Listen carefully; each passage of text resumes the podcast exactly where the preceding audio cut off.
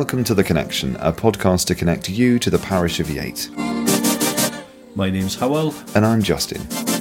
We are your hosts sharing with you a series of spiritual tools to enable everyday Christian living in the parish of Yate.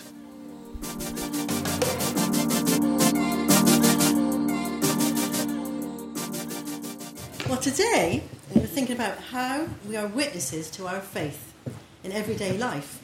And Jenny Armstrong is sat on the sofa with me. So, welcome, Jenny. Thank you, Juliet. So, would you like to say you've had an interest in life? And has God been the thread throughout? Yes, He has. And yes, I have had a very interesting life. Would you like to share with us some of those childhood memories? Uh, yes. And those are important to your character building. Oh, very much so, very much so. Um, I've lived in many different places. I've lived in uh, tenement blocks, but my life, my childhood goes back to when we lived in a caravan just after the war, and um, we had a lot of freedom, a lot of love. How my mother coped, I do not know. And then we lived in a lay-by somewhere um, we had two caravans. We were posh. We had one who got washed in and got dressed, and the other caravan is where we slept and lived. And of course, you know, the strange thing is all in this was that my my brother, who's six years older than me, he went to a top public school. Now, he never came home till quite late because he never wanted anybody to know where he was living. So um, it was quite an ordeal for him. Um, I don't know any more about the circumstances. I only know that's where we were. So home was important to you, though. It, it was, was important. with you. It was a loving home with very high um, standards on manners and things like that but obviously um, we were very poor, so I don't quite understand how my son, my brother went to public school, but he did. You can see my mother now getting his uniform ready. But the freedom was much more than any child will experience today. You know, we ran through fields, we built den- dens in the woods, we learnt all about nature. We learnt a lot of things like that. No so television. Would, so would you say you were a very resilient person? Yes, very. Yes. Right. Yes. So moving around a lot, but you've actually said to me in previous conversation, your security was always there in the family home, wherever you moved. Yes, yes, it was. Yes, we were a family unit. Um, we were supported by our parents there were times in my childhood I didn't fully understand, um, as I we have lived in some beautiful houses, uh, and I remember once coming home from school, and that's the only schooling I ever remember. I was three years at a, um, a school. Uh, the rest was six months here and six months there. And I remember my parents saying to me, um, we haven't told you, but we're leaving tonight. And we left with a couple of furniture vans and. Gosh, that's been really difficult. So I couldn't say goodbye to anybody. Um, but I know you loved horses, and you do still love horses. Oh, they're my passion. But yeah. what career did you choose? Did you co- choose a career with horses? I did, Julia, yes. I left home at 15 not gaining anything and quite fed up with school because I was always trying to catch up. So I went to train as a riding instructor. And, I, and I, I very much loved that. That was part of my life. Unfortunately, I started to get problems with the strength in my arms and backs and not being particularly tall. I thought I'd better check it out. And I was told that I had to stopped the career immediately because I had a curvature of the spine and it was not a good thing to do, but I could have it as a hobby, but not as a career. So, what career did you choose then? Children. With children, right. So, where do you go from here? Well, I, I, I've um, I've been in Barna, uh, in Barnardo's, but for a little while I went to Scotland and worked with uh, a horsey family as the children's nanny in return for a horse on loan. So that's how I did it. And in Barnardo's, I, I worked with children. And what did you observe at Barnardo's? Very, very strange. I was saying to Julia, I couldn't understand it at the time. But on a Sunday, the parents could come take the children out and visit them. And, and some of the children, um, you could apply to have your child put in Barnardo's in those days, or they came through the courts. And the ones that came through the courts, they'd had a rough time. You know, they'd had a pretty horrendous childhood. But the ones that had been deserted, they were the ones that really didn't want to bother whether their parents had came or not. But the ones that had had tough times at home, they couldn't wait to see their parents. And I couldn't understand this. And I think it was a way of looking for love, uh, wanting approval. They were their parents, and children are very resilient. So quite a learning curve for you then. It was, it was, yes. So you moved to Bristol Yes. and got married. I got married. And you raised your family of three sons. Yes. And kept you very busy. so when did God become real to you and become your source of strength? Well, I knew God was there, but I wasn't always with God. And I didn't go to church very often. But I knew He was there. He'd been in and out of my life, but not, not I suppose I was a, a fine day Christian. Something happened, didn't it? Yes, it did. My eldest son, um, son was um, at London, uh, the London Hospital, training to be a dental surgeon. And at that time, I had a, a tumour, a cancer in my lower lid. So the, the cancer had to be removed, and I've got a complete reconstruction. But that eyelid had to be sewn down for the grafts to take, the whole thing. And of course, this eye was so swollen and stitched because they took the grafts from this eye. And at that time, um, I got the phone call to say my son had been rushed to hospital with a broken neck and horrendous injuries. I just felt so lost, so worried for him because he'd worked so hard for his career. And I don't think I've ever felt quite so down, so, so alone. I don't know why I caught the bus and went into town, I do not know. But I went to the cathedral. I still don't know the reasons of me being there why I went. And I went into the um, Lady Chapel, the little chapel down there on the right. And I lit a candle and I broke my heart. And I'm not a crying person, but I couldn't stop the tears. And I prayed to God.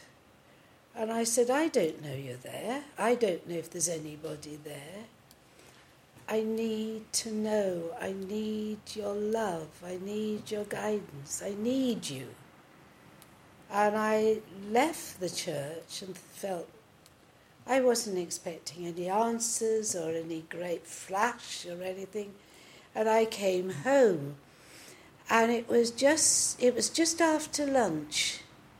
Now I found this very frightening. All of a sudden the whole of my body felt so, so warm.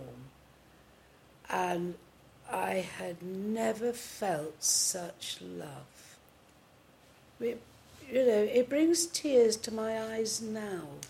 I've never been loved like that. I've never known love as strong as that. And I was frightened. I thought, what's going on? There's something going on, and I don't know what to do. And I just sat quietly with it, and I knew, I knew what had happened.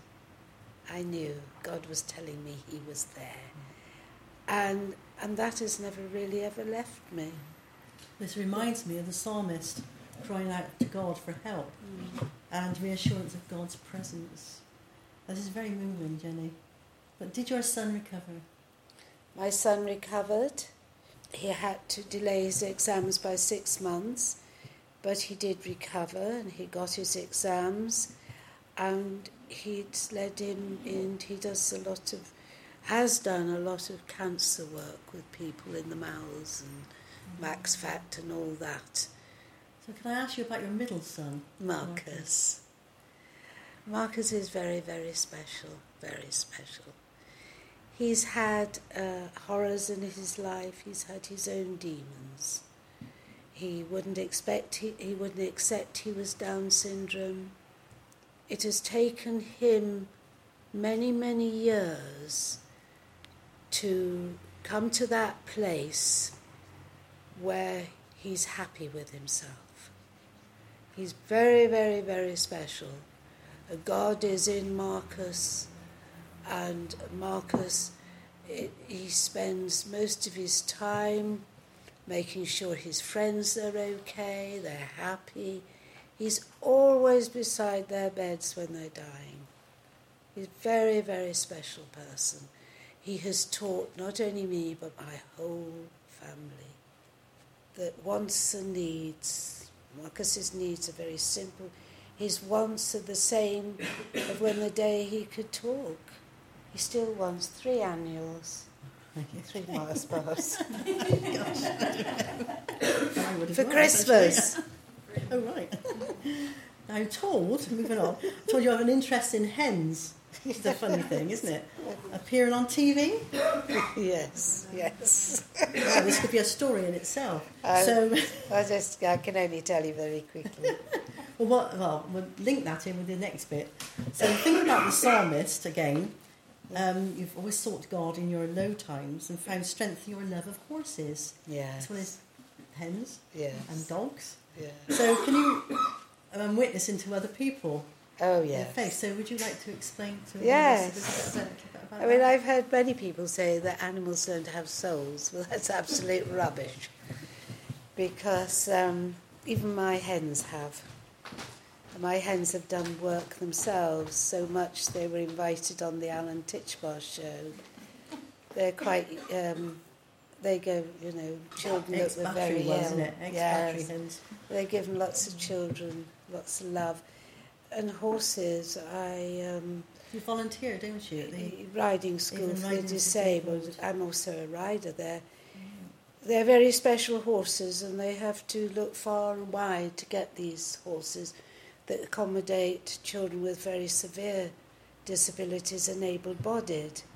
And to see a child hoisted from his wheelchair and put on his horse or pony I watch the change in that child and the bond he has with the horse or pony. That, that, that, is, that is God given. Nobody can question God in times like this. And they're all of a sudden on the same level as everybody else, or probably higher. They're no longer looking up, they're looking straight ahead or down. And they they're equal. Equal. You're such a busy person. You do lots of things, and you've just got a handful of things that you've said today to me. So you witness also witness your faith in St Peter's at Frampton Cotterell. Oh yes. What do you do there? Well, I, I probably don't do as much as I'm supposed to do. Who's there? Uh, I'm, a, ser- I'm a server, Malcolm. It's okay. I'm not doing this interview. I'm a server. No, you do other things as well, don't you? Is it, is I'm on water the aid? water aid, Water aid, yes, yeah, yes. You do lots of things That's actually. very much very part, humble. part of my heart is water So I do aid. sense that faith is very important to you. So, Yeah. um, what does being a Christian mean to you? What's Being your a experience of church? Christian, uh, being a Christian to me is somebody who's got a light in their eyes and can actually leave the warmth of their friends, especially at an end of the service, and we're all chatting and we're all discussing what we've done, to leave that and to go it, go to go across to somebody who's new, probably not quite as popular or lonely. And you know, I found that very hard because I was quite enjoying being with my friends in church and saying, "Gosh, what a morning!" You know, didn't know whether I was had I had on my heels and priest wants this and priest wants that. and uh, and you know we're all sort of glorifying in what we've done to leave that and to go and give somebody your time Yeah, that is really witnessing your faith, isn't it? Yeah. Really, to come, and it's actually a wake up call to all of all of us, I think, in ministry, well, and church members as well, because we do Mm. tend to like staying in these little sort of holy huddles sometimes, oh don't yes we? And that's no Oh, criticism to everybody, but I've done it as well. oh so but uh, it's, many what you have said to me actually is so so many important times to share with other people that might be lonely, might be looking for God. Anything else you would like to say, Jenny, before we finish? I- I'd like to say that how my my faith has how my life has changed. I was quite I was quite wild when I was younger. I was quite off the off the spear, you know. I was quite wild and I mixed with all the wrong people. I also was looking for something. I also wanted to belong. You know, I was always looking, I was always searching whether it was the wrong group of people. If I was wanted there, I joined them. So life was pretty, pretty ropey, especially when I was in Scotland. I did things I'm not very proud of. But your life was really turned around, Oh, wasn't it, really? And you said about that warmth yes. and God come into your life. Yes. So thank you so much very much for so. sharing that. It's a very moving story, so thank you so much for sharing.